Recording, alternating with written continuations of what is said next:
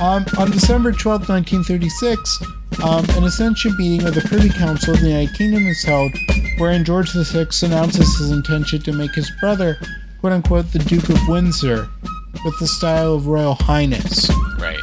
Now, I think you can only Um, become which- the Duke if you have a certain number of Marlboro miles, right? Yes, it- you can buy it for exactly six thousand. you have to have a little more than to visit the ranch, so a little extra. Yeah. Um, Yeah, you're way past the mo- the mountain bike, but you're, you know. Yeah. um. so, welcome back to the Trilateral Troika. This is Steve, along with the other Steve Yep. and Ryan. Pouring one out for our boy. F's in the chat. Mikhail Gorbachev. Gone too soon. The big stain. I mean, the big bu- bu- the big beauty mark. He he just he just wanted to give the people Pizza Hut. Mm-hmm. Said wanted- so much. He wanted to visit the big Pizza Hut in the sky. Find might you not think- arguing with local Ulf. I came to bring you gift of warming of house. I find you fighting with local oaf. You, you you might think the idea of like you know giving up an entire like like country and system for Pizza Hut is is bad, but you need to understand that back in the day, the Pizza Hut buffet was was pretty top top. shelf. It was top shelf, dude. Pizza Hut buffet back in the day was like the oh buffet. That was the best. There was from our high school. There was like two or three miles away. There was a, still a, a restaurant size sit down Pizza Hut that, like the lunchtime buffet was five bucks. Like a freestanding one? yeah, like a Wow. freestanding one, like with the slope roof and everything. So My we used wife to is obsessed at with lunch those. and go pay five bucks and just smash the buffet for like twenty minutes and just haul ass back to the class. Pizza buffet. Bro, it was amazing. Why is that even a thing? It was so trashy too. It was like snot streaked, like cover guards on like the salad bar. It's just little kids touching everything, and, like grabbing ah. pieces of pizza and putting it back in the buffet. Sir, you can't put it back. You have to eat it. I mean, you got a bunch of minimum wage Sir, kids I'm gonna have to care. ask you to step back.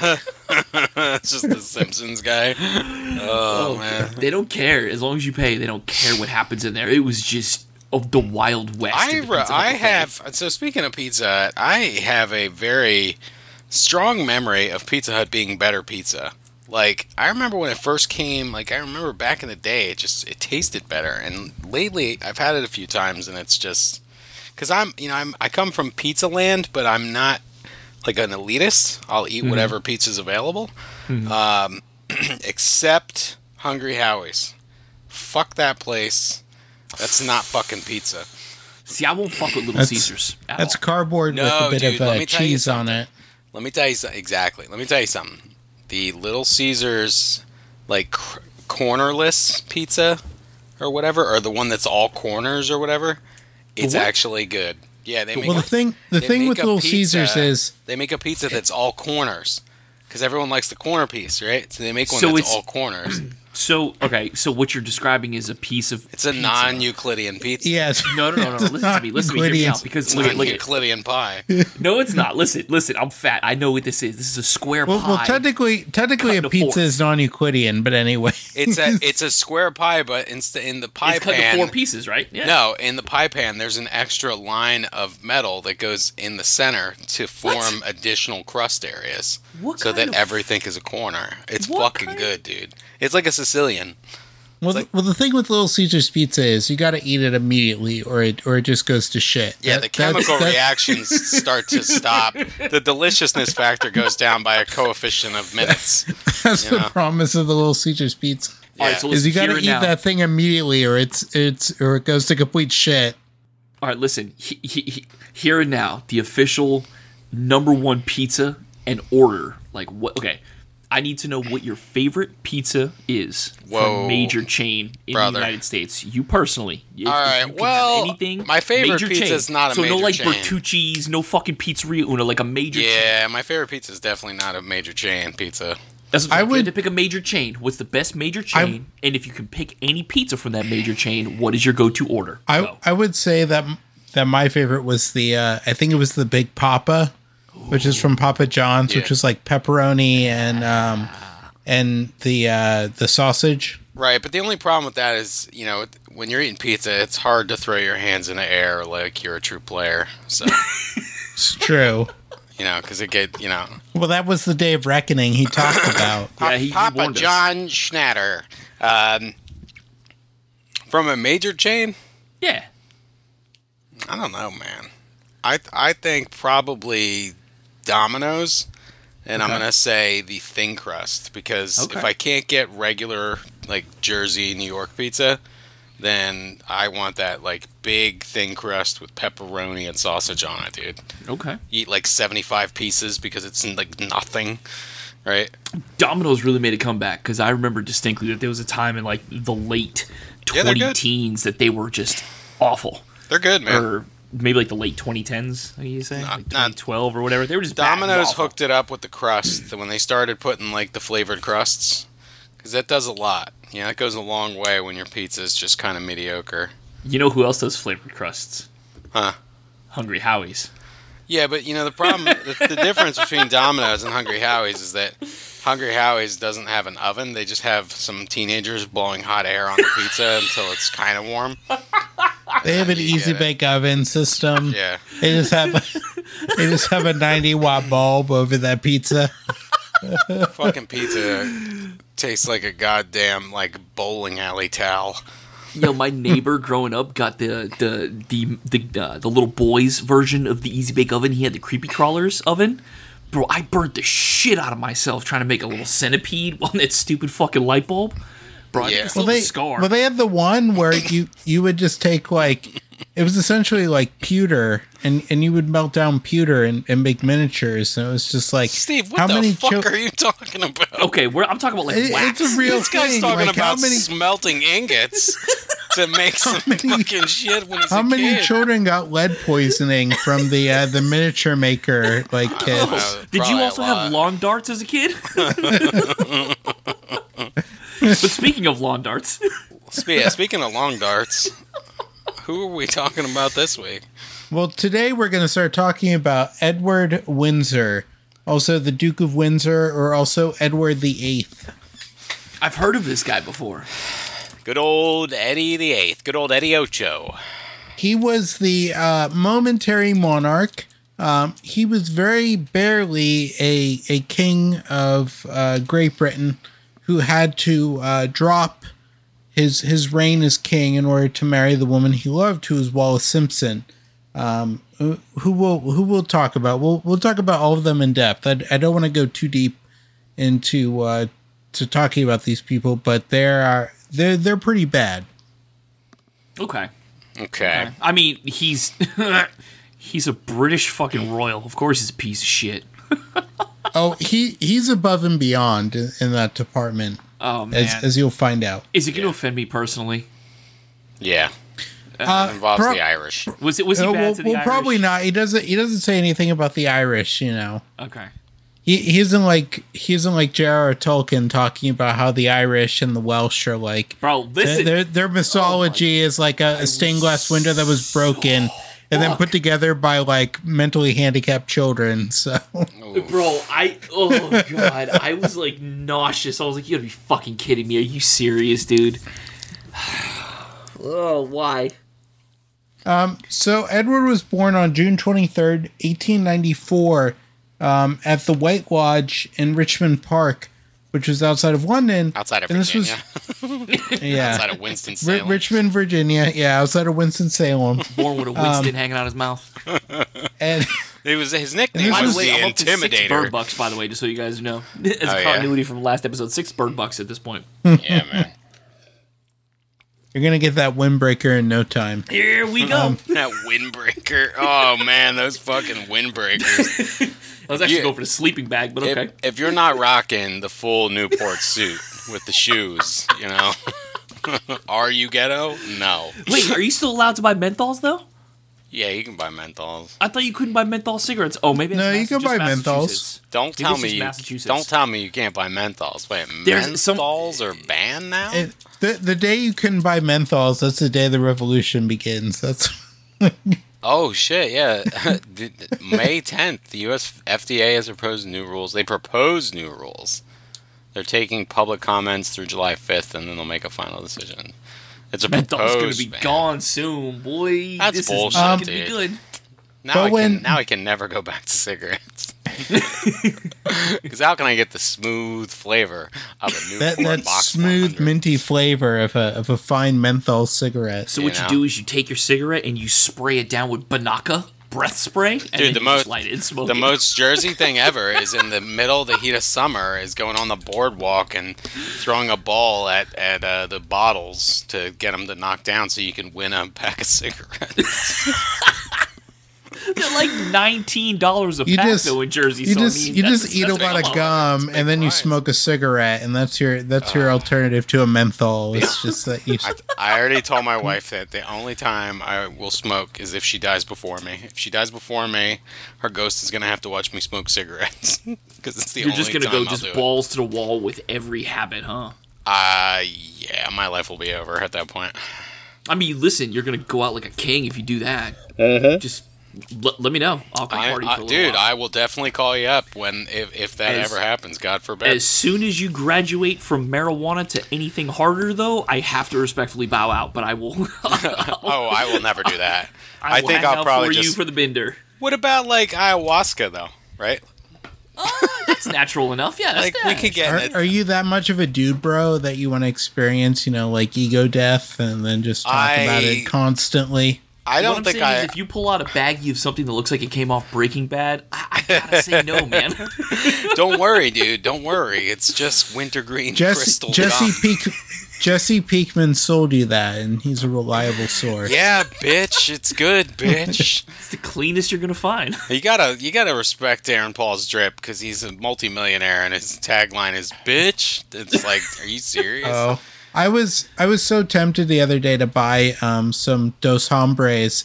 They they had a set which was a bottle of their uh, mezcal with with two glasses that looked very nice.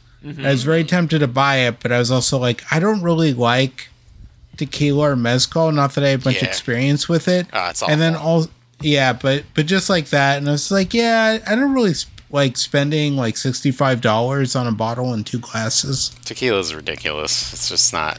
By the way, I just want to let everyone know this is my second beer in like four months, so this is I'm feeling good. Oh, whoa! Dude. Listen, some, somebody get this alcoholic into rehab over here. Second beer Yeah. in four months. Dude, I've been good. I lost I lost 13, 14 pounds. I'm uh, I'm doing well. But this weekend has been the I do a horseshoe diet. So like during the week I don't eat like a lot at all. I'm under 1700 calories. And then uh, on the weekend I pump it up. But today I have like done the full Joe Budden, bro. Pump it pump pump pump it up.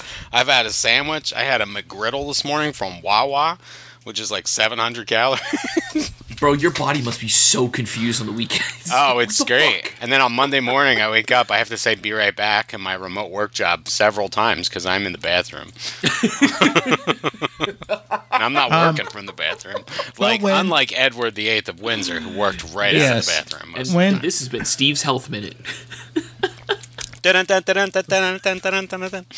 All right, But when when Edward was born, he was uh, third in the line of succession he was very young, um, because his uh, his grandmother was currently the queen, uh, followed by his father, um, who would be her successor, and then himself. now how patrilineal is it? Does it become like? Does he become the king and she's the queen regent as soon as he's born? Well, or Well, well, no, because um, the the way the monarchy works in Great Britain is that they can have a queen. they're a monarchy. So until so until Queen uh, Queen Victoria dies, um, that's when uh, Vicky George the shakes. Fifth. That's when George the Fifth takes the throne, and then when George the Fifth dies, that's when Edward takes the throne. Ah, okay. So where does he fall in? Because right now they have Queen Elizabeth, right? It's Queen Elizabeth II, right? Yes. Where where does this this this chuckle fuck fall in? Yeah, on like a scale of Well- the Big Book of British Smiles to like the current edition of Botox Weekly, where's his face? Well, well, he is he related to her? Well, yes, he's he's her uncle. Okay. Um, okay. so when He's his mother's he- uncle? we'll we'll we'll talk. No, he's his her her father's uncle, her father's brother. Oh, okay. Um, Sorry. so when when he ascends the throne, he's never actually he doesn't get a coronation because he bows out before then due to his love with Wallis Simpson, who we'll talk about. Um, oh, and then that Edward the Eighth. Okay, now And I know exactly who you're talking about. and then about. his brother George the Sixth of the King's Speech fame, he becomes the king. Right. That's a good movie, by the way. King's Speech. Um, yes, it's, it's a very good movie. It's it's not a good movie to like take a date on because when I saw it with with a date, um, the beginning of the movie where he like just struggles to like speak at the uh, the horse race at the beginning of the movie, like it, it is so it is so bad and it is so like I I don't know how to describe it, but Wait, It- wh- what movie is this? The King's Speech? yeah, the King's Speech, like like it is Yeah. so it is so saddening. you were necking like- during Schindler's List? Wa- watching watching him try to like speak during that and just his failure to speak You're like reaching Like- over to Copperfield, and she's just like, "This man's having gen- g- like general issues here, like genuine problems, and you want to touch my tit? What is wrong with you?" it was it was the exact moment in film. opposite it was just like you're you're breaking down into tears it's like this this is a date like you need Yeah. to Well, you know, the You lap put away. dance is always better when the stripper's crying, according to the Bloodhound Gang. yes a- according to Jimmy Pop and the Bloodhound Gang That fucking song is ridiculous. Sorry, God. Uh, so uh, Edward along with his siblings were raised by by nannies for much of their early childhood um, and and their their early nanny um, she abused uh, him and his brothers um, throughout their early childhood, and and essentially she would uh, bring them to uh, cry before they would come to see their parents, and because they'd be so upset when seeing their parents that their parents would excuse them from seeing them. wow. Wait. So, like, she was like uh, physically abusive, like hitting. them? Yeah, she was she was physically abusing them to the point where um, George the Sixth attributes that to his like speech impediment was because of his like nanny abusing him as a small child. I think that's a well-known thing, actually, is that you can develop a speech impediment from abuse. Absolutely. But Yeah. but but soon after this, um, because they found out that the nanny was mistreating the children, she's discharged and they they choose a new nanny. Right. That's it. They just fire her. That's it. Yeah, they they just fire and and pick a new nanny. It wasn't This illegal. on ro- it wasn't No, illegal I'm to hit is- kids at the time. I mean, Yeah, what I'm saying is the kid is royal lineage. Like, if the think- nanny's hitting him, I'm like- surprised they didn't like, like just kind of up, made make her disappear. like think Skyrim rules, or no, no, yeah, yeah, yeah. I think Skyrim rules, like you can't hit the kids. You know. Yeah, yeah, Yeah, the opposite of that, and it was legal. Oh, like if a kid was being a little like fuck them kids, right? Yeah, like if a kid was being a little brat, you could hockey check him into a fucking cart. You know what I mean? Like into like an mm. apple cart. Well, well, yeah. hip check or body check. You could do either one. I mean, it was legal. you know, you could just beat the shit out of kids all day long, and no one was gonna say what for. Okay. Dude, every kid, every kid, I'm almo- at almost, abuse. almost every kid at the Edwardian, at Ed, Edward the Eighth's time period had a speech about impediment because they were just getting I'm the just- shit beat out of them all the time. I'm just laughing at child abuse because you know everybody had a little bit of child abuse in their lifetime. You know? oh yeah, nah, I mean, like my parents never hit us ever. Oh, just me then. Okay. Yeah. I never, I um, never got hit ever. Lucky son of a bitch. Well, it explains a lot, but you know, explains explains my perfect diction. So after Queen Victoria dies in 1901, um, his parents travel the British Empire, and um, he and his siblings are raised by um, by two of their tutors, who are Frederick Finch and Henry Hansell. Were the tutors Um, tutors? Sorry. Stop it. Um, and they continue to do so after their their parents come back, um, and they raise them. You know, um, they they teach them both German and French, um, and they also um, Edward during that period took um, an examination to enter the Royal Naval College, um, and he began there in 1907. Was it a like you do kind of thing, or was it like something that they just kind of aspired to. Well, uh, I would say for him it was something that he aspired to, um, because he's he's going to eventually be brought out of the academy. Okay. So one of the tutors, uh, Hansell, wanted Edward to enter school earlier, um, but uh, George disagreed with that. Um, so eventually, after two years at Osborne College, uh, which Edward did not enjoy, um, he moved on to the Royal Naval College at Dartmouth. Um, so after a course of two years, um, he would enter into the Royal Navy. Uh oh. But what eventually happens is, is that Edward automatically becomes the Duke of Cornwall and Duke of uh, Rothesay um, on May 6, 1910, uh, when his father becomes uh, George V on the death of Edward VII. Okay. Now I feel like I'm Um, playing Crusader Kings. Yeah. So at, at this time, he becomes uh, Prince of Wales um, and Earl of Chester uh, a month later on June 23rd, 1910, um, on his 16th birthday. When it meant something, god damn it. So, so okay, dumb question. So he's gone to like the Royal Naval College. He enlists in the Royal Navy. He's he's royal lineage though. Like he is on he is on like the fast track to to holding the fucking throne. Like, does is that Well- just kind? Do, do people that are enlisted with him just kind of ignore that, or are they like Well- like this dude's gonna be the king? Like being real nice to him. Well, well, usually, uh, un- until very recently, until like I believe until the 1940s, wi- within the British military, like different units are sort of their own thing. Um, and then when the uh, when when sort of like nobility uh, enter into the officer corps, um, it, it's not like like we consider the military. It's just sort of like these endeavors, and you know they're they're automatically at the top of it. Um, so him entering into this, while he is not like you know the the top shit and like the Royal Navy, um, he's he's pretty high up. Okay. Yeah. I guess I'm only asking because I know what it looks like nowadays. Because was it Prince Harry or Prince William that was in the RAF? Like Prince actually used Harry. to. Yeah. He would fly combat missions yes. in like Afghanistan. It's like, wait, what the fuck, bro? Yeah, What are you there's that. There's that interview Yes. with him where like they, they're like, "Come on, we gotta go," and he just throws the mic off and just runs over to a fucking plane. Well, yeah, Yeah. when the when the alarm goes off and he just like yeah he just runs to the helicopter during the alarm. Sorry, which, the funniest thing is that they allow it though. Which They're like, which there's an edit of it where it's an ice cream truck sound. Oh my god. Sorry, I need to get I need to get me me bomb pop. me choco taco. Stop it. Why? Um, so I when, already miss it. It's not gone. You can get it.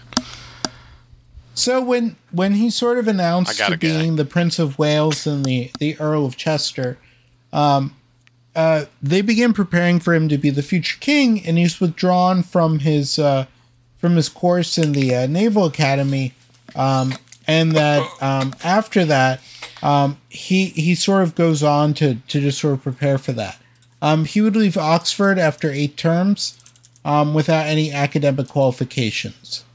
Eight really? terms. Is that like eight semesters? Uh, yeah, I believe a term is the equivalent to a semester. And he didn't Um, leave and- with anything? Is he a fail son? Well, Is he like um, is he like fucking is he like Eric Trump and Donald Trump Jr.? Is he a fail son? well, he's, he's not that bad. Yeah, I mean they're. I mean, well, there's more I know class. that they're a class you all know? their own, but you know. Yeah, yeah, they're like they're the worst. You go to you, you go to Oxford for two years and you don't earn anything. I mean, I believe that Well- the great two and a half Arlie Ermy. I believe the great R. Lee Ermey surmised uh, uh, Eric and uh, the other one, Don Jr. The best part of you ended up as a brown stain on the mattress. listen. All I'm saying is I'm going to be unnecessarily hard on this asshole. well, he gets Um, worse, so I know for a fact already. But go ahead, Um, so he is he is officially uh, invested as the Prince of Wales in a ceremony at at uh, Caernarfon uh, Castle on uh, July thirteenth, nineteen eleven. Um, the the investiture uh, ceremony where he becomes uh, Prince of Wales takes place in Wales, um, mostly at the instigation of the Welsh politician uh, David Lloyd George. Um, did he need any more first names? Because I, I can think of a few, like maybe John, like David Lloyd, Lloyd George John, Phil, Joe Danny Frank, Jacob. maybe. But uh, but Lee Lloyd Jacob, George, yeah. uh, he he created the ceremony that was in the style of a of a Welsh pageant, um, and he also coached uh, Edward to say a few words in Welsh. Because something you have to understand with the term uh, Prince of Wales, that there was only one actual Prince of Wales who was Welsh, and it was the first one. And then after that, there's never been a Welsh Prince of Wales, um, because uh, essentially the English monarchs decided that something we wanted for our sons, and they stole it from the Welsh. Um, so the Welsh have okay. So the Welsh have had a Prince of Wales once, and since then it's all been British. That Yeah, it's all been- it's all been Prince English.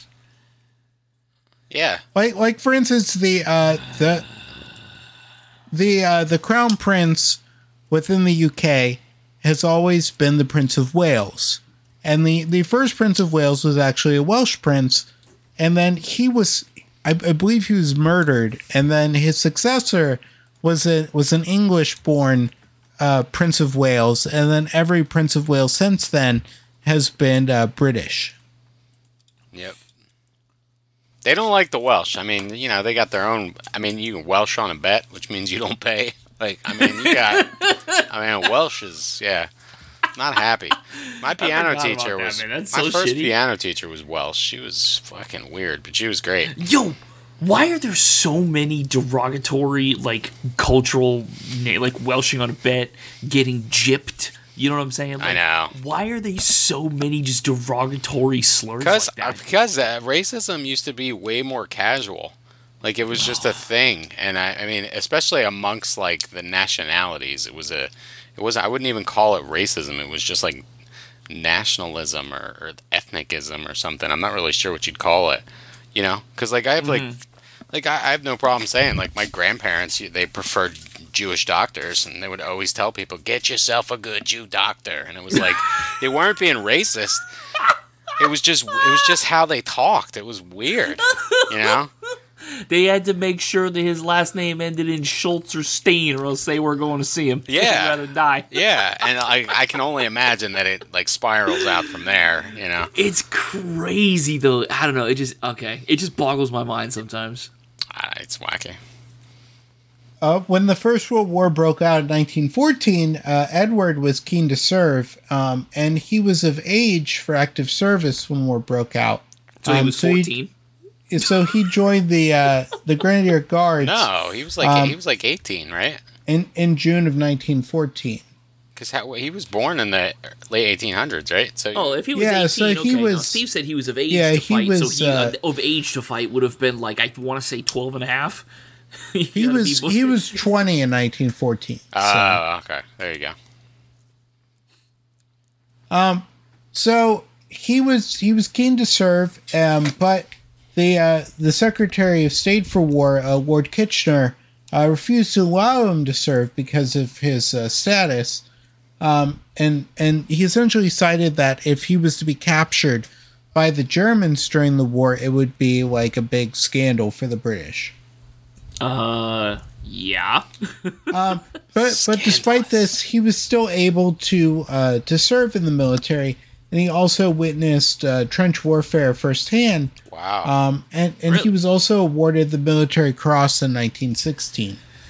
Trench warfare. For, so he actually like Yeah, he was he was lines. he was in the shit, as it were. yeah. Um, but he was he was Yeah. awarded the Military Cross in 1916. I played Battlefield. Um, and one. although- it's a it's a rough, it was a rough war. And and although his role in the war was limited, it still made him popular with veterans. Um, and he also began his work as a military aviator in 1918, uh, gaining his pilot's license. Uh, not for nothing. Uh, the British uniforms for World War One, they were very sharp, very sharp. Yeah. I, guys were bleeding all over. I mean, they were just getting cut on these things. I just Um, You're welcome. to to sort of give you an idea of the character of of Edward, was that his younger brother, uh, Prince John, died at age 13 on January 18th, 1919, um, from epileptic seizures. What's that? What's that have to Uh, do with his character? Did he kill him? Well, well, when Edward, who was 11 years old, when um, uh, who's 11 years older than John, um, eh, when he, uh, when he, or John, who's 11 years older than Edward, had died, Okay. uh, Edward described his death as little more than a regrettable nuisance. Yeah, he was sitting in the corner smiling and Oh, kind of nodding this guy.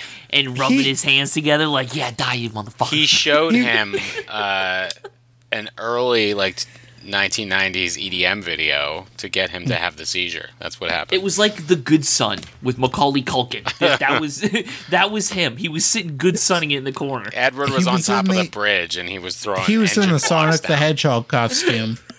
um, he he had wrote to one of his mistresses at the time.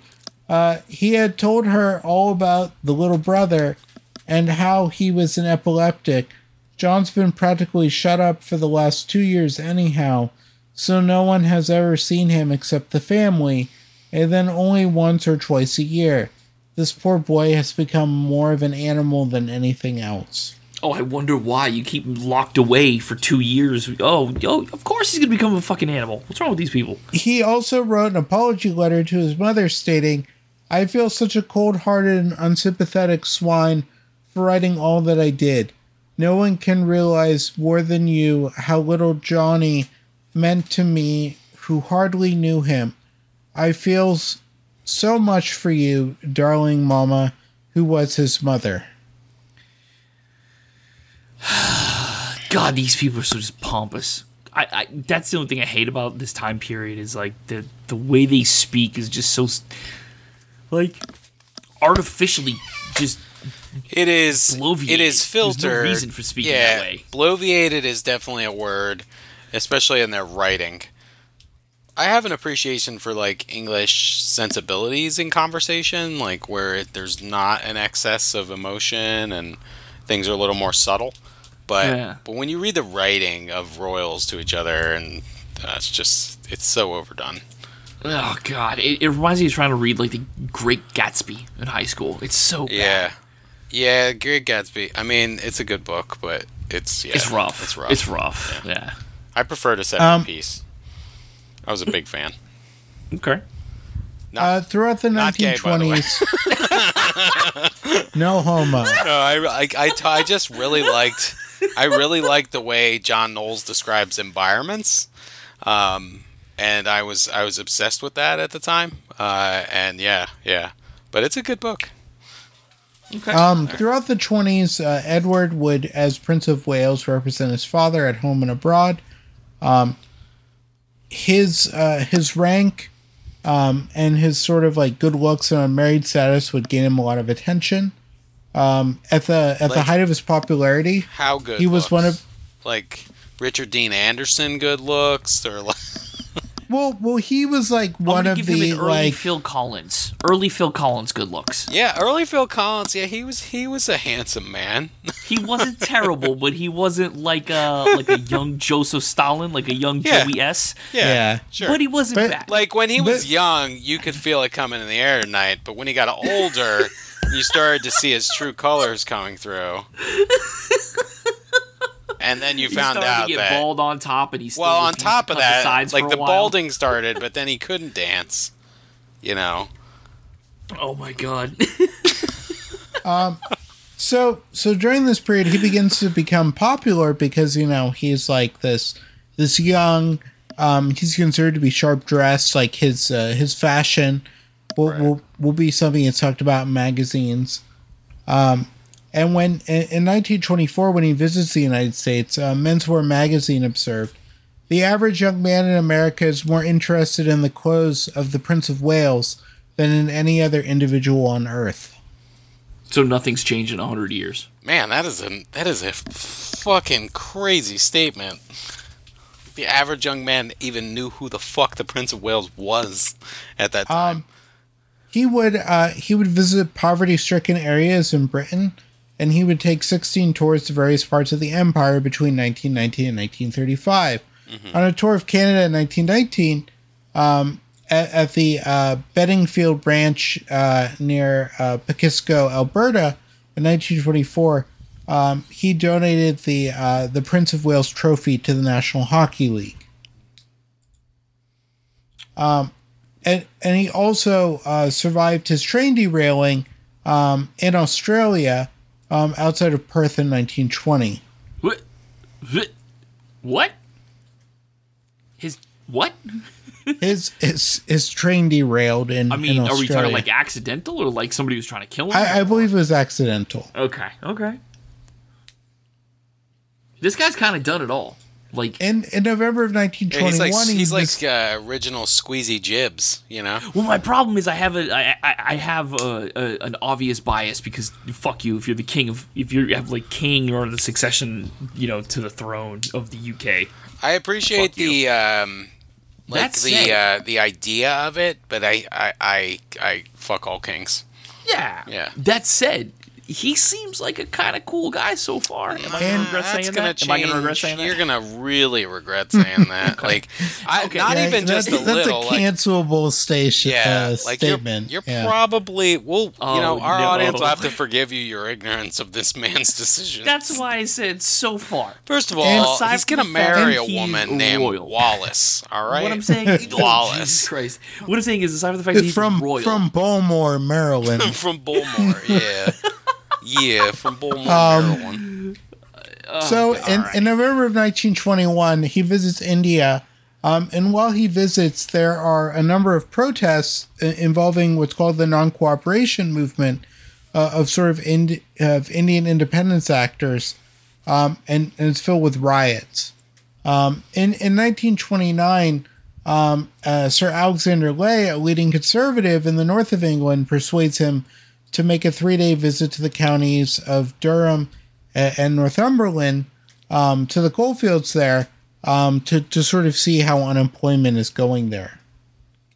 that's a good idea. Send a rich motherfucker up to coal area, coal town, just to see how unemployment is. Well, I'm you sure know- that those profoundly poor, poverty-stricken gentlemen Well- are going to Well, love he got there, Well, this- Ryan, and they didn't even have crudité. Well, well, this is important because because he he sees this Twenty and he, and he dollars for a crudité, and that's not even counting the tequila. and, and he, and he thinks well well those things you need to understand about him is that he sees this and he thinks like something needs to be done about this but as you'll see unfortunately you know he's so he's so rich and so like aristocratic that, that he doesn't really understand like how to truly deal with it he, he's just standing there, and he's like, "Wow, this is terrible. Somebody should do something about this." And then he just leaves.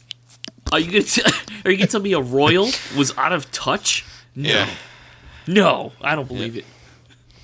he was also sort of um, within the times, I should say, um, that he had a racial prejudice against uh, certain uh, individuals within the British Empire. Um, for instance, in 1920, Excuse when he visit when he visited Australia, um, he wrote of Indigenous Australians. They are the most revolting form of living creature I've ever seen. Oh. They are the lowest known form of human beings Oh. and are the nearest things to monkeys. Motherfucker. Dude, Ryan, it's gonna get worse. Are you fucking serious I'm not even right now? joking. It's gonna get All right. worse. I retract my previous statement from like six minutes ago because holy shit, up until that point, he didn't seem like a bad guy. Now, fuck him. God. Um, So uh, a lot of He what didn't happens seem like a bad Edward, guy. He let his he let his own brother watch the Mr. What- Sparkle commercial, and he died of seizures. he turned it on for him. he let his he turned on the Mattel and Chocobo action hour for his brother, and then he he died of seizures. He turned on Tsunami. Dad, that's you, Mr. Sparkle. One one big problem that happens with Edward that that sort of begins during the time of the war is that in uh, 1917 he would spend a lot of his time partying in Paris uh, while he was leave um, from his regiment during the war. Um, during that time, he was introduced to a Parisian uh, courtesan named uh, Marguerite uh, Alibert, um, who became infatuated with. What is a courtesan? Is that a whore? It's kind Uh, of like a whore. it's kind of manager. like a ge- well it's like a it's like a geisha it, madam. it's sort of like it, it's sort of like a woman you employ to have conversation with yeah. like like you're What? like like sort of one of those situations where you're like buying her drinks I'm sorry. Did you just say somebody that you employ to have a conversation with? yeah it's like a, a woman at the bar that you're like buying drinks for her and the drink the price of the drinks is probably inflated. But the purpose of the woman is is that because you don't really have uh, especially during this period and especially being a member of the aristocracy you don't have any woman that you can really talk to. So so she's just sort of like a woman that you pay that that you can have sort of like a conversational relationship with. Yeah, and some Why do you sometimes it would be pay for sexual. That? Sometimes it would be sexual too. yeah yeah sometimes it would go sexual like if you why do you have like if to you want to for conversation? Because- why can't you just go to the bar and talk to? bro but like if you're a woman at the time and you can you can why are you disrespecting their game dude they're making money on this shit come on man I mean, good for them. Matt, but also, dude, look up- I, I, this is like incel level nine. we should do an episode on it but like madame de pompadour is like the og courtesan you Yeah. yeah you read a lot about her. Um, robert greene quotes The- a lot about the- her and these the are 48 laws like- of power and it's just the- fucking j- crazy. do you understand they're kind of like party women? Like like these women aren't just like like floozies are picking up at the bar. Like the, these women are sort of like they're the life of the party. Yeah they're like top like the like line. like like they are the party essentially. Like like you employ these women like like you're paying them in roundabout ways like either through their drinks or other things but these women you're you're almost paying them to like be around you to like get the party going Like uh, to be close to them yeah yeah, they're sort of like og influencers bro. You're the prince of. You ever fucking play the game Wales. Yakuza? Uh-uh. It's like a oh, okay. Well, there's these Yeah, things it's- in it's a Japan very called common- hostess clubs. Yeah it's a very common thing in like japanese culture Yeah. and like Is it asian like the Bumblebee culture Club from mm. Final Fantasy VII? Kind yeah it is Yeah, it is kinda. it is kind of like that yeah, Yeah. It's, it, it is kind of like you basically yeah. just pay for Or sorry, the like Honeybee Club. Excuse me, companionship. the Honeybee. the the honeybee inn yeah yeah, you're not like you're not gonna get a blowy at the end of the night. It's the companionship and Then What the fuck are conversation. you paying for? because you know it's just you know you got money and there you go. You know. but That is but after profoundly weird, but okay. After after about a year um her and edward break it off um and, and eventually what happens is I can't is that talk to you anymore. it was that in uh was in 1923 uh Alibert is is acquitted in a uh, murder trial where she shot her husband in the savoy hotel Ooh. What part of the body It- is the Savoy Hotel? oh, that's a It's, good it's, joke, uh, just we- it's just west of the Cecil Hotel. and the um and the uh the british royal household uh they they make a lot of efforts to ensure that uh, edward doesn't show up in the trial because he's because he was involved with her and he comes up in the trial and, and sort of everything's going So on he's like Prince Andrew with Epstein. yeah yeah it's like it's like a prince andrew level type thing wow. So a lot of his womanizing and, and behavior in the 1920s and 30s uh, begins to worry uh, the the Prime Minister uh, Stanley Baldwin, as well as um, his grandfather George V, um, and those close to the prince, or I should say his father George V. Should I have another beer? You guys think I should have another beer? Absolutely. All right, be right back. Keep going. So uh, George V is very disappointed in Edward and how he's like sort of carrying on his life and his inability to settle down. Um, and and George said, "After I am dead, uh, the boy will ruin himself in twelve months." Really? Not Um, of faith he's given him. Uh, George uh, George V had favored his second son Albert, uh, nicknamed Bertie, um, and Albert's daughter Elizabeth, nicknamed Lilibet, um, who would become King George VI and Queen Elizabeth II, uh, the currently reigning monarch. Um, and he told a courtier, um, "I pray to God that my eldest son will never marry and have children, and that nothing will come between Bertie and Lilibet and the throne." Birdie. Like Birdie, like the like tweet tweet bird Birdie? Well, like Albert, like like Birdie, like like is like a pet name. Albert. Oh, Albert. Oh, okay, so Bert, like like Bert and Ernie. Albert. Yeah. Bertie. Okay. Okay. I'm getting pretty mad, Bert. Don't yell at me, Bert. Getting goddamn crumbs in the bed, Ernie. I love how it only took until we were older to realize Bert and Ernie were like quote unquote like air quote roommates. Bert, you're yelling again, Bert. Oh.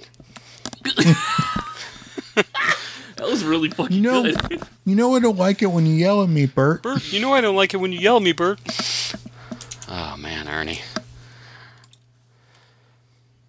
Um, in 1929, uh, Time magazine reported that Edward T's Albert's wife, um, who would eventually become the uh, the Queen Mother, uh, um, by calling her uh, Queen Elizabeth. What the fuck is the Queen Mother? Why does this sound like some Game of Thrones shit? Because it is. side note, Well- I've never actually Well, seen. yeah, because it is. Never watched Game of they- Thrones? I've Well, never the- seen the- Well, just Thrones. watch The- the, first the seven seasons. It's like the best TV show ever made.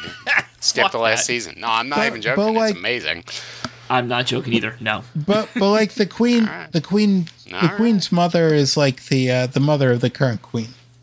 But I mean, like, that's like a title that you hold? Yeah, like the queen mother is like the mother of the the current monarch. Yeah, That's what I'm saying, but like, that's a like that's like a title though. Yeah. yeah. You're saying. Yeah, Queen Mother.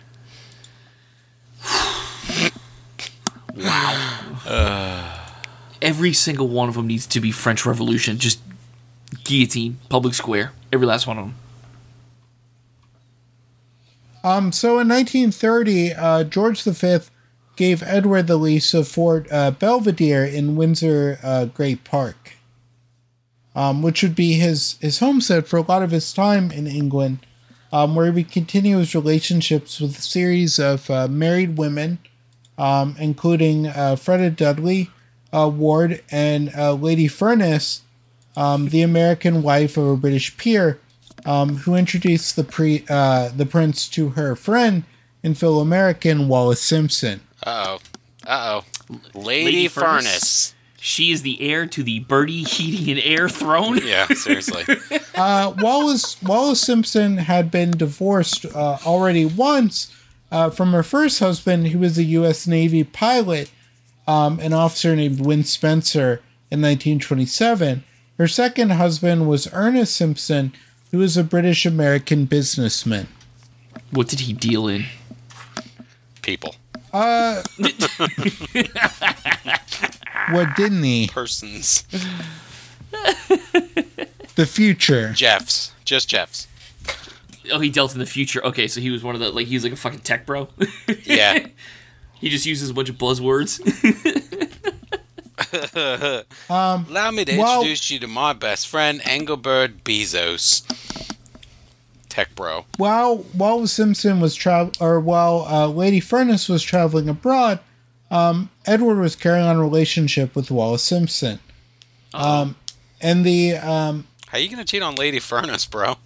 Bro, listen, she's gonna get you with the central heating and air. That's why look, that right there is why England does not have central air. Right there. Yep. Um, and he would he would claim with his he would claim to his father that he was not having an affair with her, but but the fact that he actually was having an affair with her would further damage his relationship with his father.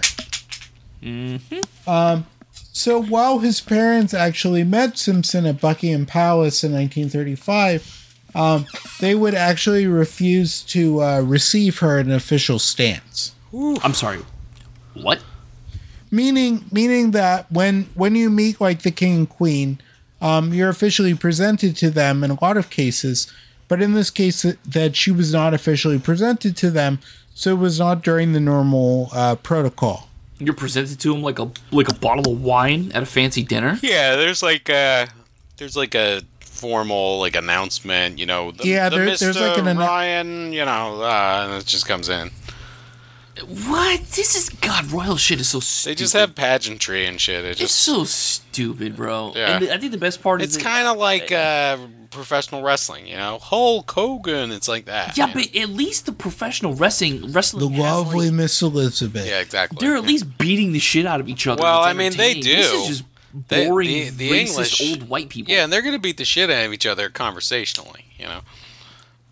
I do say there, old chap. I noticed that you were eating grey poupon instead of yellow mustard You're your looking ham very sandwich. Welsh today, father.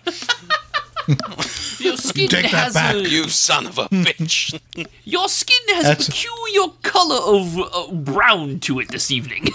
That's that's when the uh, the glove comes off and goes across the face. Um, I never. so uh, Edward's affair with Wallis Simpson is like it. It's pretty scandalous that the Metropolitan Police Squad, uh, their their special branch, is actually following him. Um, and they're they're following him throughout um, um, throughout like their their travels within England, and they note that the lady seemed to have the Prince of Wales completely under her thumb. Man. wait, is, wait, wait. So like, Is it like they a Nancy Reagan kind of scenario? Are you talking about the Throtus? she's got she's got the gobbledygoos. The gobbledygooker. Oh my um, god. the, the, the, the glizzy gulper. Uh, but so you're gonna tell me, Oh, the glizzy gulper. you're gonna tell me that they weren't like the Prince of Wales didn't have a security detail? Like the Well- Metropolitan Police were like following him and they didn't know, or Well, no, they were they were following him to make sure that to to see how how she was impacting him.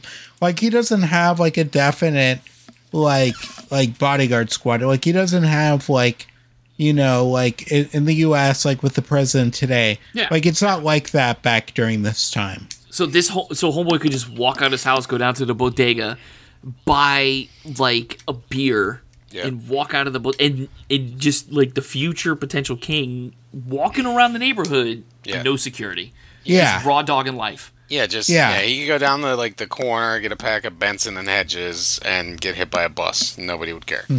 This is this is why Franz Ferdinand got his ass fucking clapped because security was so lax. Well, that shit was circumstantial though. I know the sandwich shop and they Yeah, that get was that was But like still- completely insane how that still, happened. If if there was security, it still wouldn't have gone down like that. Princip got lucky, you know. Like if it wasn't Um, there, man, nothing, none of that shit really ever happens. But No, he got lucky, but again, if if if Franz Ferdinand had competent security, not like the United States Secret Service, but any other competent security branch, Right. that probably wouldn't have gone down like that. you could make that Um, argument, I think. So on on January twentieth, nineteen thirty six, uh, George V dies, um, and Edward, uh, by his death, Did you say nice? throne. I was in the middle of drinking. I said, "Oh," my God, George V dies. also- All right, nice. but also I'll cheers to that. Hell nice. yeah. Hell yeah, he's dead. All right. He does. He does a Stone Cold Steve Austin. He just like hell yeah, brother, and he just like shakes up that drink and just pours it down his gullet. Listen, you guys know I have a bottle of Jameson Distillery Edition ready to crack open when a certain individual kicks I the will. bucket. so- I will. I will just say the other day while I was on the uh, the bike, I was flipping through Pluto TV and um, Nice. on, on CMT on demand or whatever on on Pluto TV, they had a Stone Cold Steve Austin's um, like his like Skull Ranch sessions or whatever it's yeah, called. Broken Skull Ranch. And- Yeah. And it was just like it was just like some random woman. He was just like it's like, all right, you ready to carry this like this giant uh this giant log for for so Are you ready to carry 700 pounds of empty aluminum cans that I drank? She's like five foot two, 106 pounds, soaking wet. She's like, no, no. And she's I'm like, she's like, yeah, and No, then she does about it, and he just She's and he just follows energies. he just follows her on his like uh on on his like four wheeler. Oh my god. Oh, I thought he was just gonna be like abusing some like average American housewife that decided to go on this show. It's crazy No, because she was she was like some CrossFit weirdo. Ah, okay. yeah, Oh, a lot of the a lot of the. CrossFit Okay, weirdos abuser. end up on those shows, man. They really do. The shit. They either end up on those shows or they end up as uh, becoming Marjorie Taylor Greene. You talk about listen, listen, listen. I love. You know what she? Uh, I just want to know. Let me tell Well, you you love her, right? Okay. Well, so, you I know, do, because, today listen, like- she announced she- that uh, Trump won the 2020 election. Today. okay, cool. All right. She- So- she's amazing.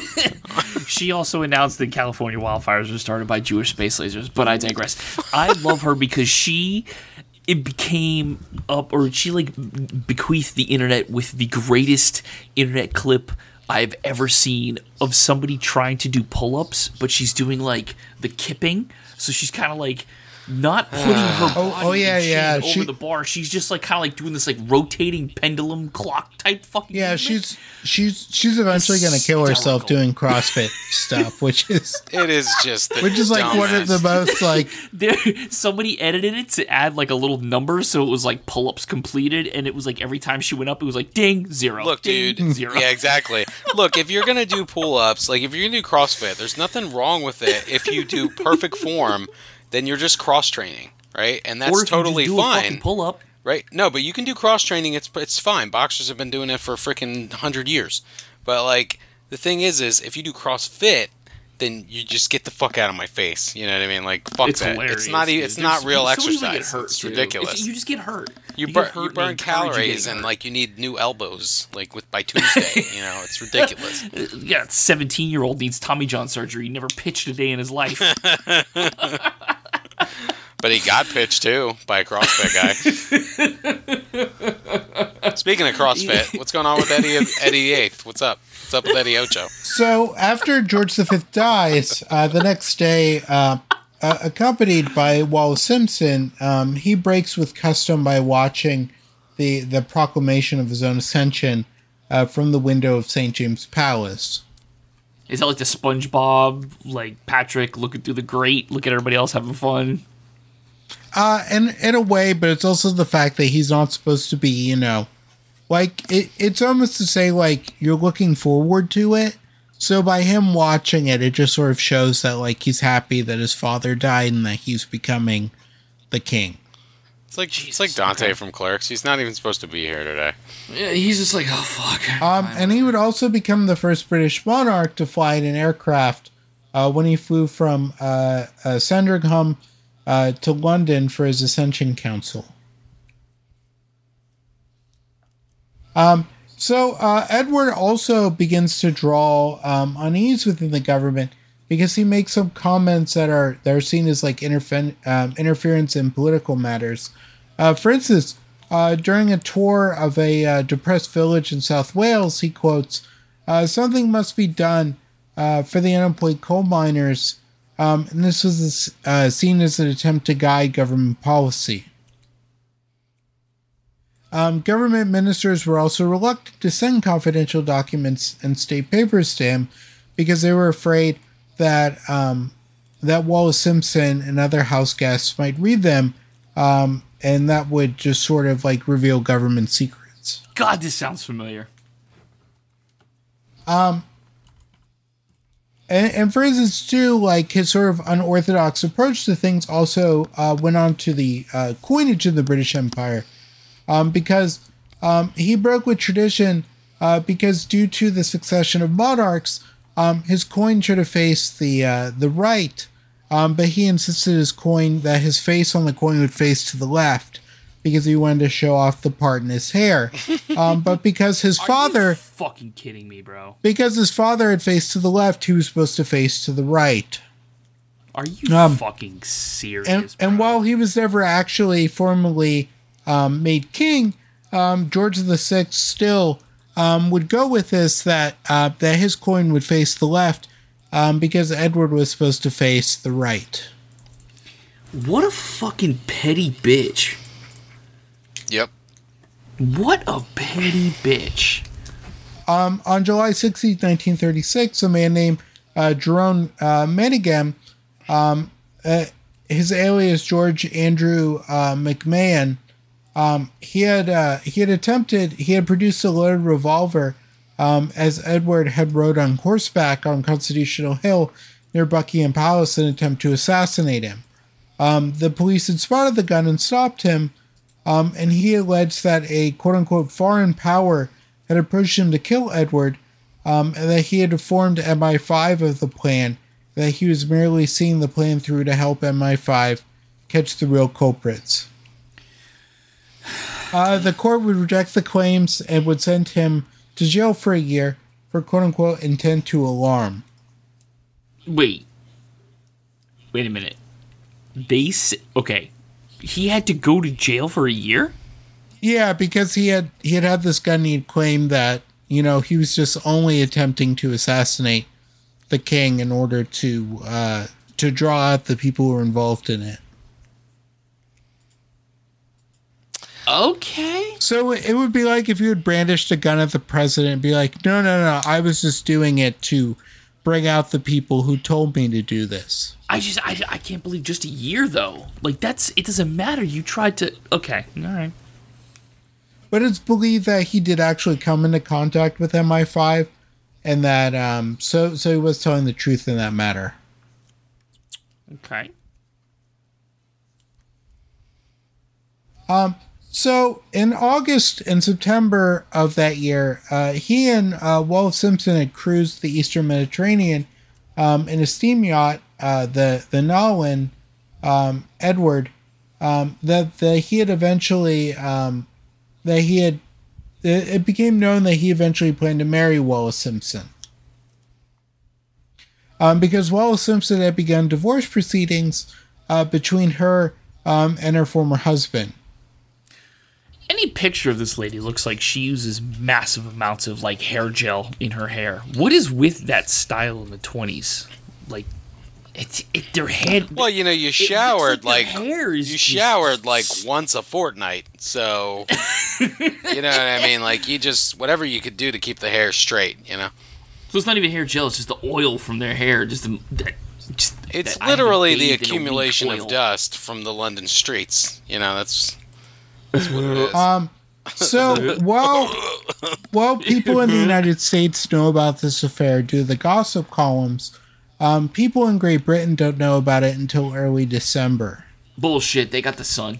we got the Inquirer. Not they got yet. yeah, the they printed it right up in John Bull.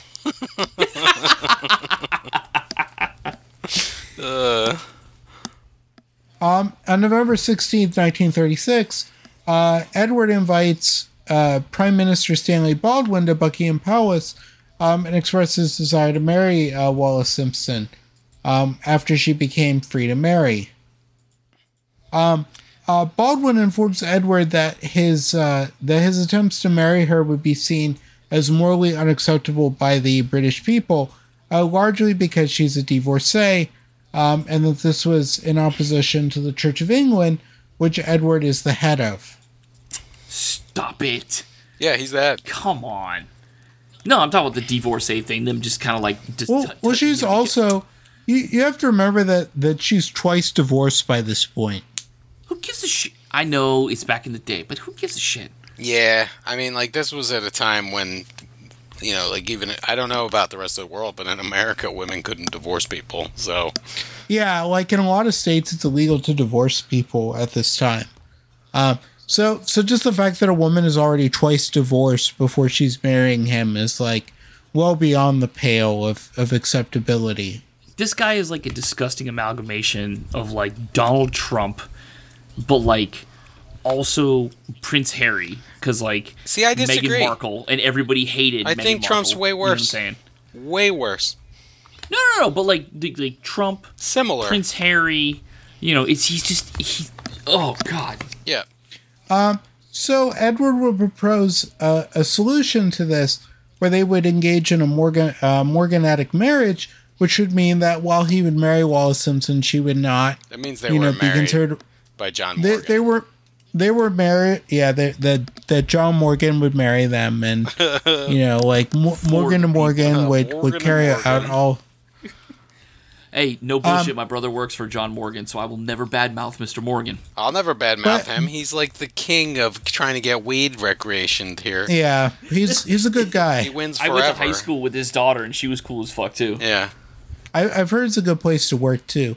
Um, but the uh, a, a Morgan a morganatic marriage means that uh, while you marry, uh, your wife doesn't uh, actually become you know elevated by a royal title, um, and your children don't actually inherit your titles. Mm, okay. So basically, so- y- I- I'll get married to you, but you don't get So jack like, shit as uh, far as So my- so that like means that while so that means while he would legally marry her, um, she would not fully become the queen. She would be lesser than a queen, and their children wouldn't inherit the throne. ah yes, um, prenup.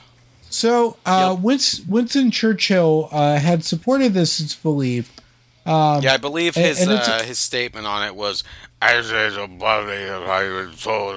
That's what it sounded like, anyway. Man was a bumbling drunk. And it's, Sorry, and were you doing belief- Reagan or were you? Have you heard like the later, like when Churchill's older, like this, like when he talks and he's like dr- obviously drunk? You can't understand a fucking Yeah. word he says. It's Yeah. ridiculous. Uh, he Well, he would- like Reagan, who suffered from Well, massive uh, you know, strokes, right? Did- or Reagan sounds Well- more like strokes this, too, right? you know.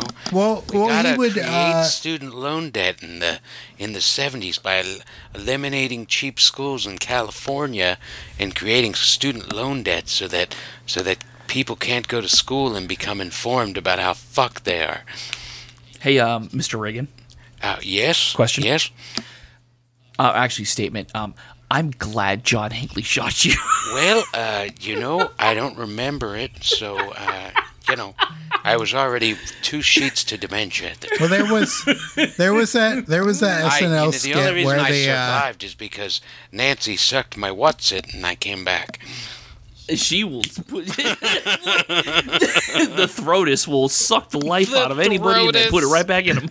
where, where throat Ronald, goat. there, there's that SNL skit where Ronald Reagan's like he's going like jogging, and and the guy approaches him on his like Hartman? doorstep, and he's asking him like like who are you and like Is it Phil like Hartman? like all this just basic information. and He he can't answer any of the questions. is it Phil? Is it Phil Hartman doing Reagan? I, I think it's Phil Hartman Oh, doing he Reagan. was the It's best. been a while. That fucking that that episode where he's like incredibly like nice, and then and then like they switch when they close the door. He turns into like this ruthless like lunatic. well, well, yeah, So it was just sort of the thing that like them them saying he had no control over what was going on, and it was just like, and, and like the it's like the Girl Scouts are coming to meet with you, and he's like, Yeah. I hate this the most, and then he met with them, and then he was just like.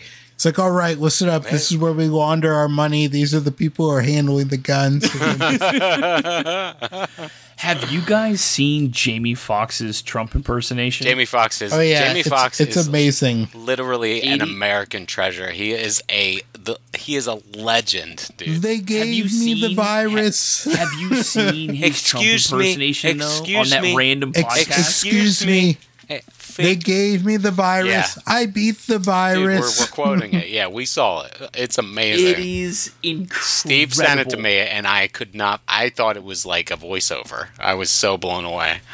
I I just, I yeah, for I had to watch it twice, three times. I was like, "There's no way. There's no way this is real." It's Nope, amazing. it is. he Jamie Foxx is amazing impersonations. Like he he does multiple people. Like his one of Quentin Tarantino about like doing uh, Django Unchained is amazing as well.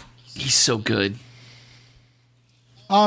So Winston, it's believed that Winston Churchill had suggested it being a morganatic uh, marriage, um, but um, it's ultimately rejected by the British cabinet um, as well as the governments of the dominions of the UK.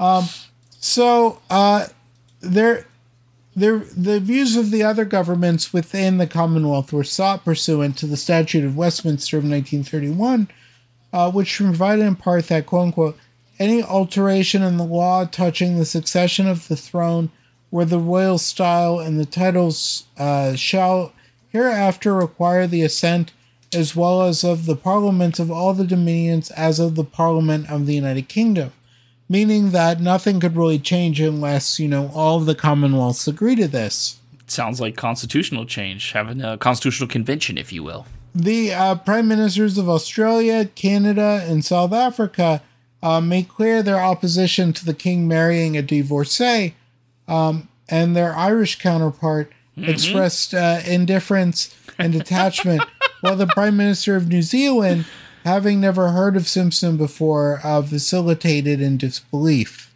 You know the Irish people were over there like, we don't give a fuck. Don't ask us with that nonsense. Uh, Edward, in, in response to this opposition, stated, uh, "Not many people in Australia and their um, and that their opinion did not matter." Um, Edward uh, informed uh, Baldwin that he would abic- uh, abdicate if he could not marry Simpson. Again, this sounds very familiar. It's Um, like history Baldwin- repeats itself. Uh, Baldwin would present Edward with three options: give up the idea of marriage, uh, marry against his minister's wishes, or abdicate. so because Edward um, was um not really uh, looking to do the other two, um, he signs the instruments of a- abdication um, Yeah. at Fort Belvedere on December 10th, 1936, um, in the presence of his younger brother, uh, Prince Albert, um, Duke of York, who was next in line for the throne, Yep. um, and Prince Henry, Serpico. Duke of Gloucester, and uh, Prince George, Duke of Kent. So he the Duke of Kent. he gave up the royal throne for a woman. Not Yeah. that I'm saying that, but I know what you're saying. You're not saying that a woman's not worth it. You're saying correct. this woman. You well, not even like this woman. It's you're just throwing it away for a relationship, I guess. Like, oh, I feel like that's just a bad look, my brother. No, Um, like I the don't like this guy, document but you're gonna included the king, words like- uh, declare by um, irrevocable determination to renounce the throne for myself and for my descendants and my desire that effect should be given to this instrument of abdication immediately Maybe she does that thing that he likes with his butthole. That that's why he's willing to give. Little pro, Uh, little pro stem. Little pro stem. Yeah. Yep. yeah On- Maybe on the- she does a thing that is he's like, you know what? This I'm willing to give up being a, a king for this. This is fine. You know it was the first time that a woman had done that during a blowjob so he was She just tickled my earlobe, and I was like, everything changed for me and after that moment. No other woman understood when I asked for it. These people Um, are so repressed. If she touched his dick with her hand, he would have probably been like, "I will do." She said the you." word fubberty nuts when we were having sex, and I couldn't believe I it. saw her knees, and it was all over. Yeah. So, by the following day, uh, this was all made law by the Majesty's Declaration of Abdication Act of 1936, um, and also by the Statute of Westminster. Um, all of the Dominion governments uh, consented to the abdication.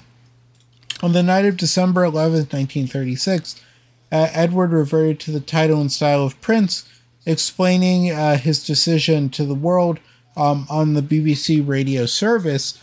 He stated, I have found it impossible to carry the heavy burden of responsibility and to discharge my duties as king as I would wish to do without the help and support of the woman I love. Um, he further added, uh, Decision was mine and mine alone. The other person most nearly concerned has tried up to the last to persuade me to take a different course. Yo, can you imagine? Like, he signs over abdication for the throne, and in like two months, this chick turns into like a raging bitch, and he's like, God, I'm so sick of this chick. Why do I do Well, this?" It's gonna get it's gonna get worse. oh Um, man. so, so Edward departs uh, Britain for Austria the following day, um, and he is Austria, um, he that's is real unable- close to another country. yeah n- another country he'll do a tour of, which we'll talk about. Yeah. Uh, but uh, he's unable to beat with Wallis Simpson for several months afterwards. Yeah.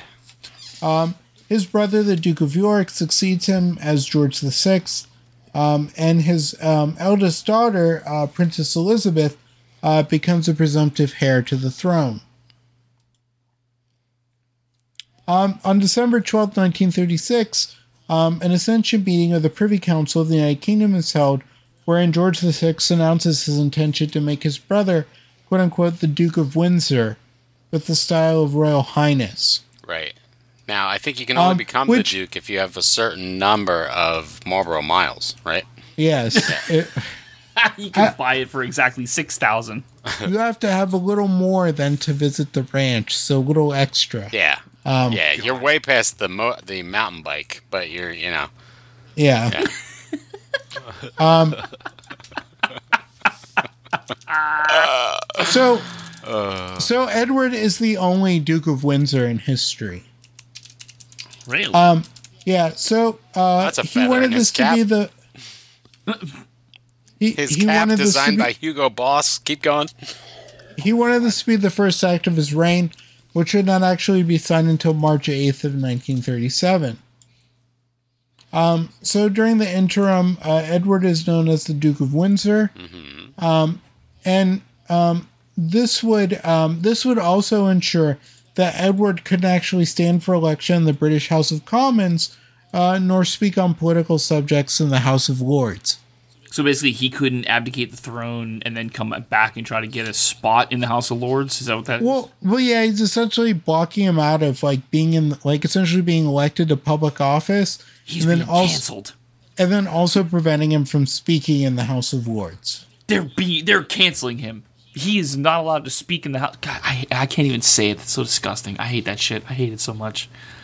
People will go on YouTube with 36 million subscribers and be like, they're canceling me for a 20 minute video. Like, do you not see the cognitive dissonance in this? You'll be on CNN, right? Be on CNN at 2 o'clock in the afternoon with 5 million people watching you talking about, oh, I'm being canceled. Like, d- I- d- what? What? on on May 27, 1937, um, it was uh, conferred that quote unquote the t- title, style, or attribute of Royal Highness upon the Duke, but specifically stated his wife and descendants, if any, shall not hold said title or attribute, meaning that none of his descendants would actually hold his title. Right. So he's been sh- stripped. Yeah, nothing. Um, so this sort of prevents uh, his his children and also his uh, current wife um, from taking um, taking any of his titles, and it would have actually um, led to him being referred to simply as Mister Edward Windsor. How the mighty have fallen.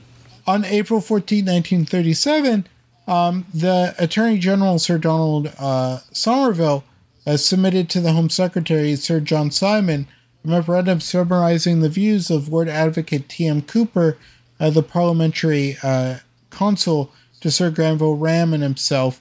Uh, we incline the view that on his abdication, the Duke of Windsor could not have claimed the right to, to be described as Royal Highness. In other words, no reasonable objection could have been taken if the king had decided that his exclusion uh, from the lineal succession excluded him from the right to this title as conferring by the existing letters patent. Okay, so look, um, those are certainly all words. and while I do understand that each one of those words has a definition, that I do understand what each word means, uh, in that particular order, you're gonna have to tell me, like I'm 10 years old, what the fuck you just said one They're time. they're essentially doubling over saying that he can never be king and that he can't denote any royal titles on any of his progeny or his current wife. He already said though. Yeah, they don't Like, care. he Yeah, already yeah, said but they're but they're but but they're doubling down. they're like, um, yo, fuck you. We're gonna make sure. Okay. And and it goes further. The question, however, has to be considered on the basis of the fact that, for reasons which are readily understandable, he, with the express approval of His Majesty, enjoys this title. It has been referred to as Royal Highness on a formal occasion and informal documents. In the light of precedent, it seems clear that the wife of a Royal Highness enjoys the same title, unless some appropriate express step can be and is taken to deprive her of it we came to the conclusion that the wife could not claim this right on any legal basis.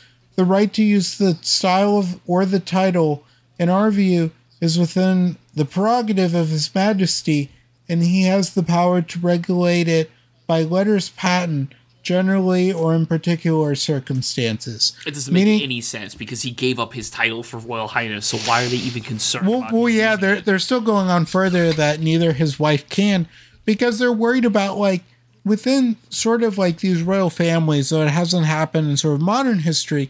There, there's sort of this tradition of a pretender, like like the Jacobites, like just sort of like a branch of the royal family that could come back and could possibly overthrow the current king and declare themselves king. Right. Yeah, but he legally gave everything up already. Yeah, but if you Yeah, like, but- if you but- come in and take over, I mean, that's like an out. There's always an Yeah, but he can. chance. But but remember, he's still referred to as Royal Highness by the decree. By by the decree, he's the Duke of Windsor, and he's referred to as by Royal Highness. But they're saying that his wife can't be referred to as that. So they're making sure that like Wallis Simpson is cut out of any of that, and Edward is just offered this as just sort of like a performative, like you used to be like the the king, but but we're just giving this to you. Okay. It doesn't make sense. don't worry about it. None. Just don't worry sense. about it. It doesn't make okay, sense. Yeah. All right. All right. Um, so the so Edward eventually marries Wallis Simpson uh, at a private ceremony um, on June third, nineteen thirty-seven, at the Chateau de Candé um, in Tours, France. Um, so the uh, the Church of England refuses to sanction the union. Um, a a county Durham clergyman, uh, the Reverend Robert Anderson uh, Jardine, um, offered to perform the ceremony, and the Duke accepted. Uh, but George VI forbade members of the royal family to attend, to the lasting resentment of the Duke and Duchess of Windsor, um, Edward had uh, one of his brothers, the Dukes of Gloucester and Kent, his second cousin, Lord Louis Mountbatten, to attend the ceremony, but they didn't. The first time I traveled overseas, and the guy at customs asked me what my surname was, and I was like, just looked at him like a fucking dumbass American. I was just like, I don't fucking know. That's your goes, last You don't know what your surname is? He goes, you don't know what your surname is? And I was like, nope. I don't know what you're talking about. I'm sorry. And he was he gave me the dirtiest fucking look. Well, that you know what I call that. That's my a, that's a just fucking asshole. Is what that is. That guy's a fucking asshole because he should have just said last name, and he should understand colloquially that you may not understand the word surname. That's what I thought. I figured I'm passing you a passport that says United States of America on it. You should treat me like I'm a fucking idiot. Not even Like, that. at- like fuck At him baseline, for you should treat me like I am an ignorant son of a bitch. Yeah, fuck him for, like- end of my nose. fuck him for chuffing up at you on that shit. That's ridiculous. Yeah, I, I felt like an idiot. So whatever. At least he didn't like hold me up. He just kind of rolled his eyes and stamped it and told me to move along. Right. Like, "All right, okay. You should have um, like looked him so- right in the face and said, "Your wife will never inherit the throne." Your, your wife will never be queen. Yeah, I've disinherited your wife. She will never be a Targaryen queen. That's right. What's Targaryen? Go watch Game of Thrones, you motherfucker. It's so good. So they would also deny them the uh, the style of Royal the fuck. Highness It's so good. for uh, uh, for Wallis Simpson as being the Duchess of Windsor, um, and also as well as a financial settlement from the crown. right. And then the, they, um, I believe they hired J.G. Wentworth to take care of the settlement, right? It's your 877 cash money. now. You need You know, it with now. the war in Europe, they needed, you know, a little help.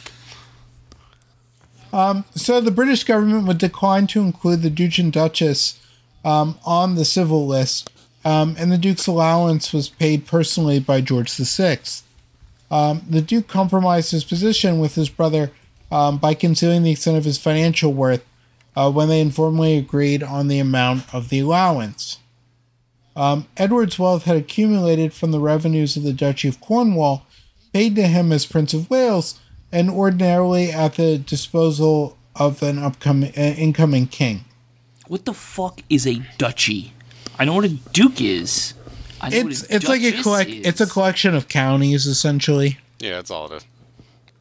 A duchy it's is a essentially the taxes for, like. Like three or four counties. Yeah. Like, So a duchy is kind of like a state. kind of. Uh it's not it like Like a province. kind of but not like like if you were like if you were like if you controlled like the Duchy of Orlando, it would be like Orange County, Seminole County, and like Lake County. And and you would collect the tax from that, and that would be like your duchy. okay. All right. Well, sorry, I don't know why I did that. I'm back. Um, George VI would also pay Edward. Uh, would also pay Edward for uh, Sandringham House and Balmoral Castle. Up, your voice cracked. Edward's- One of us has to finish the episode. God damn it. which were which were Edward's personal property, um, which were inherited from his father and thus did not automatically pass to George VI on his ascension. Meaning that because you know even though Edward had ascended to being king and had um, abdicated, he still controlled those properties. So now he's Um, now he has no land. well, well, Edward will receive approximately uh, three hundred thousand pounds, equivalent to uh, uh, twenty point five million, and uh, 134.4 million pounds in 2019. I'm sorry. Um, wait, that's a huge fucking. Birth. Well, he's like. he's about to convert them though to Deutschmarks. how do you say? And, uh, how do you say that's the and equivalent then of uh, that's not going to be between a lot of money. No, but like, Um, how do you say it's going to be? Oh, anywhere between twenty point five million and one hundred thirty-four million. Ha, excuse me, what? No, he said it was 20.5 million then, 135 million in 2019. No, he said it was Yeah. three hundred thousand pounds then, equivalent to twenty million now. Between twenty million and one hundred thirty-five million now. Is that what you said? Yeah, yeah. It, it- That's a it- huge essentially within difference. like how much he was being paid in the conversion rate. Like the the high amount is in the Talking about a 134.4 hundred million. million dollar difference. Uh, go ahead. That is weird. Like, oh, it could be worth anywhere from anywhere between these hundred. But but you have to remember this is in yearly installments while he's alive. Um, oh, okay.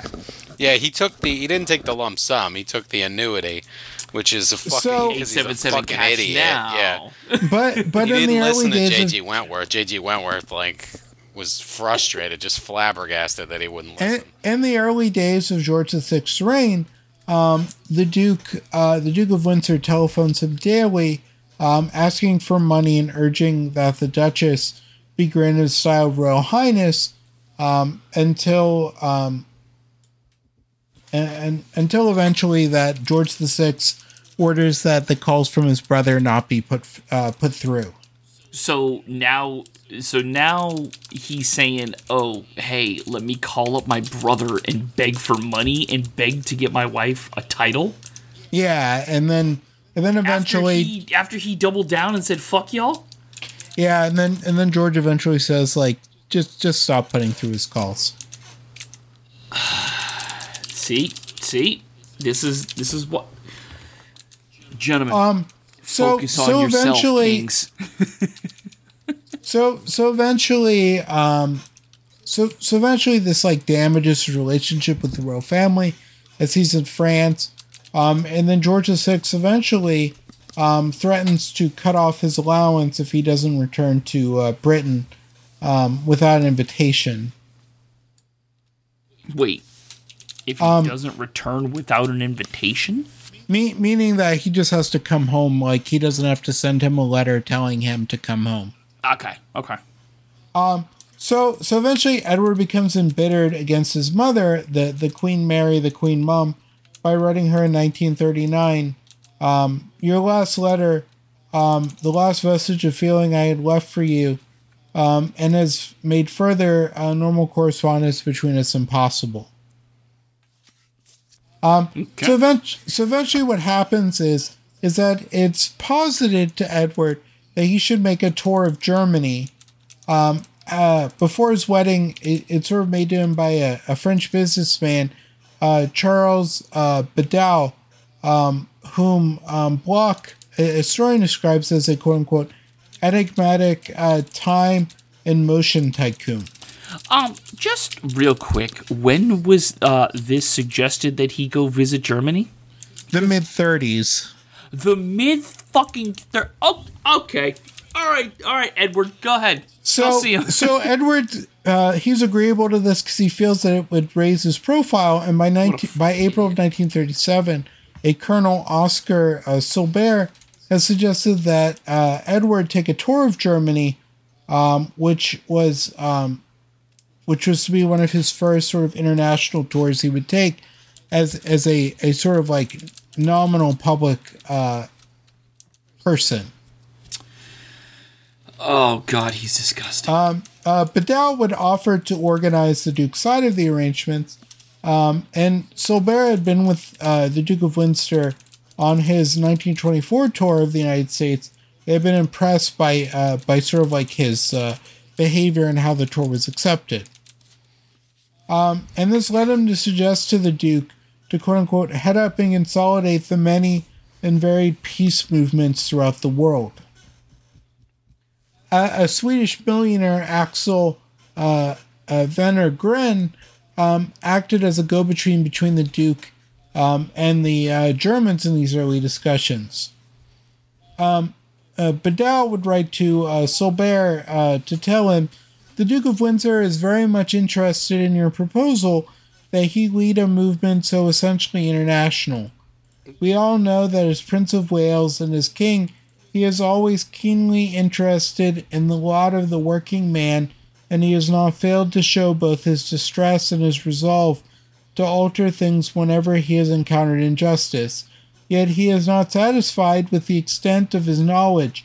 He is determined to continue, with more time at his disposal, his systematic study of his subject and to devote his time to the betterment of the life of the masses.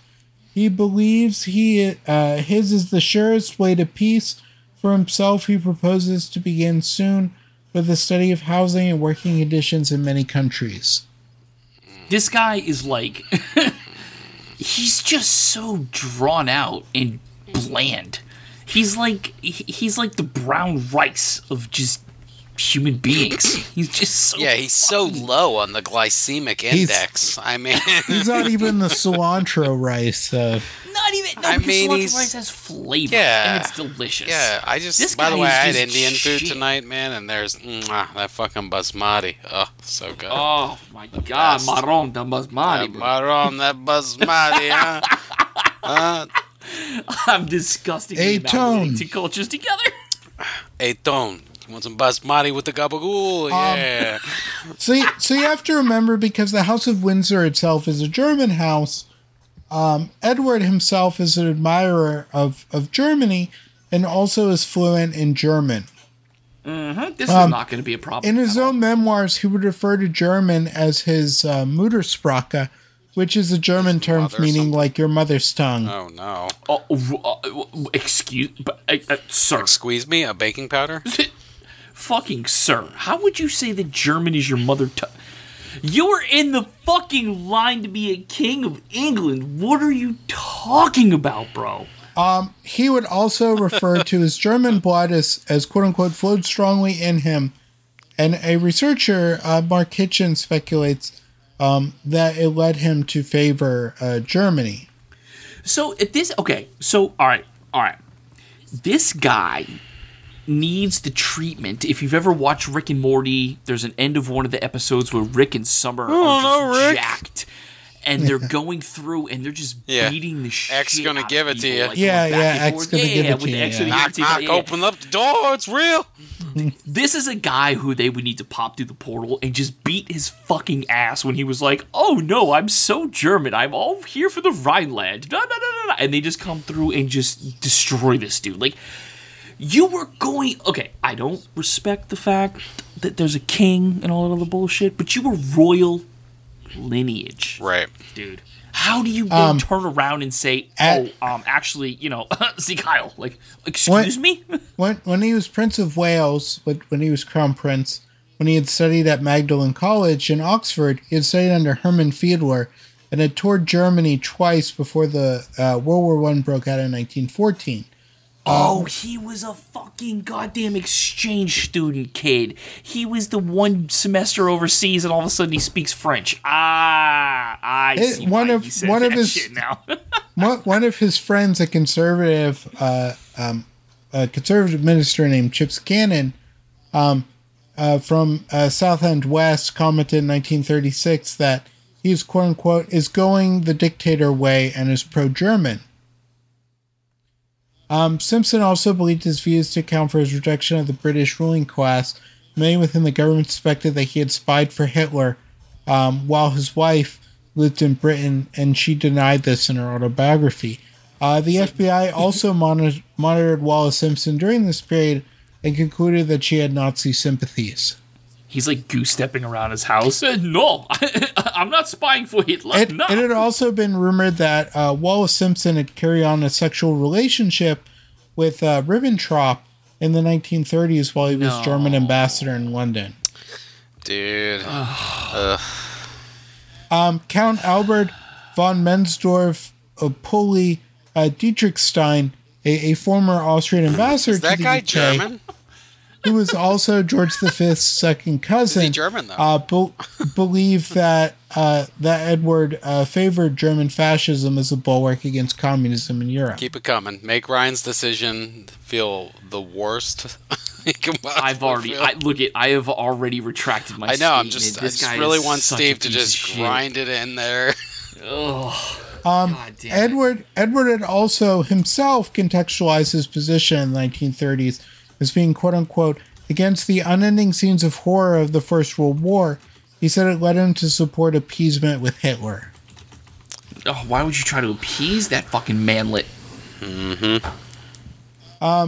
Albert Speer, the uh, the architect and also confidant of Hitler and former uh, minister within the German government, later said that Hitler was certain, quote unquote, through him permanently friend uh, friendly relations could have been achieved if he had stayed. Everything would have been different. Look, Speer didn't do anything wrong. Okay, he was just the minister of armaments.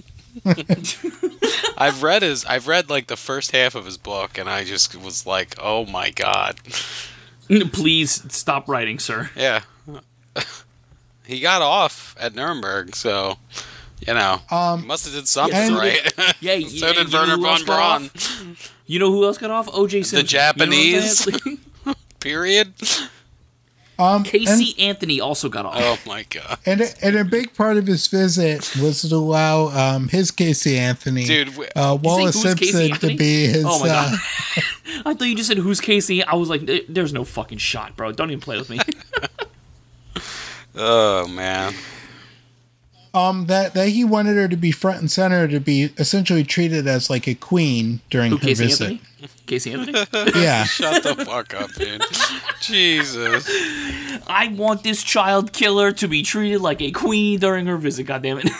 Ugh. His original plan to visit Germany would last 12 days, but would be followed by a longer one in the United States.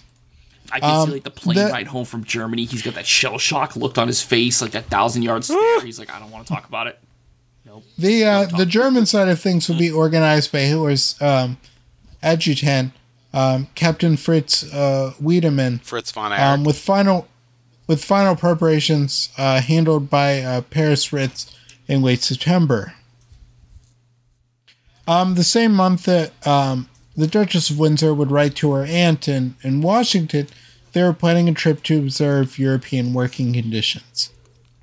The Duchess further Washington explained, State or Washington D.C. Washington D.C. Okay, thanks. Because remember, she's from Baltimore. She's from Baltimore, right? That's that was should have been this idiot's first fucking warning. But anyway, The Duke is thinking of taking up some sort of work in that direction. The trip is being arranged by Germany's number one gentleman, so should be interesting. Okay. Um, she noted it was still a proposal.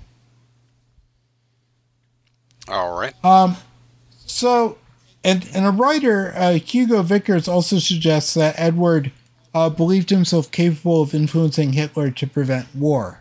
Oh, okay. So he's also an idiot. All right.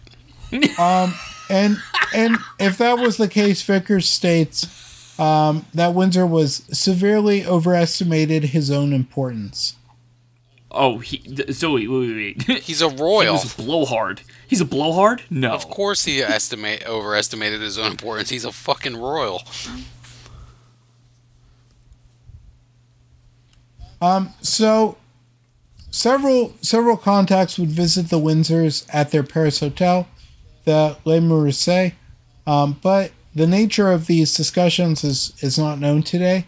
Um, but um, it it leads to a lot of uh, colorful theories. One is that um, suggests that on the occasion that he received Hitler's deputy, uh, Rudolf Hess, and the Hess assistant Martin Bormann, and the Hollywood actor Errol Flynn in order to discuss their their journey to Germany. Robin Hood. Um, Yeah, yeah, that that Errol Flynn. wow. Okay. Um, it is more likely though Okay. that okay. That that the meeting uh, was uh, less interesting men um, in order to finalize the itinerary of his trip to Germany. It's a long story short, he's a Nazi th- sympathizer. Yep. Um, Uh, one of the historians, Powell, suggests that uh, that the Duke of Windsor found the German government's response to be uh, sufficiently sympathetic to his condition and that he would continue without delay. Um, in late September, he would receive a personal invitation um, from Dr. Robert Ley, who was the head of the German Labor Front, which which was sort of like the uh, the German um, branch of the government that controlled um, sort of labor relations. Okay. I Um, don't see him being very pro labor guy, but okay. Well, the that's not a very pro labor like part of the government too, but okay. All right. um, okay.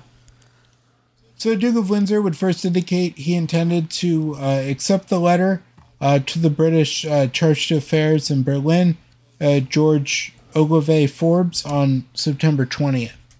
Um, a public announcement would follow two weeks later, um, and a telegram to the Foreign Office stated, in accordance with the Duke of Windsor's message to the world press last June, that he would release any information of interest regarding his plans or movements. His Royal Highness makes it known that he and the Duchess of Windsor are visiting Germany and the United States in the near future for the purpose of studying housing and working conditions in these two countries. Uh, historian uh, Jonathan uh, Petropoulos um, suggests that the British government knew that it could not um, prevent him from going. That guy's Greek, because right? he was a because he was a private individual. Hmm. All right. Um, what year is it? In this is in uh, 1937, I believe. Yeah. All right. That's a bad time. Yeah. um, Not a great time to be like, oh yeah, I'm very pro Germany. So the um, in, in private, this angered the actual government in Great Britain, uh, and the permanent undersecretary of the Foreign Office, Robert uh, Vansittart, wrote the King's private secretary, Alex Hardinge, to condemn the tour. Um, Hardinge agreed and described it as "quote unquote" a private stunt for publicity purposes. He also reasoned the premise of the tour was flawed. Near the dork, uh, near the Duke, nor his visit, he said, could obviously bring any benefit to the workers themselves. Um, Ley also proposed during the visit to hold Nazi rallies at each stop on the Windsor's tour, but the Duke had vetoed it on the grounds that it constituted anti British propaganda. Like you do. Okay. like one does. And we will end there before the uh, Windsor's Grand Tour of Nazi Germany.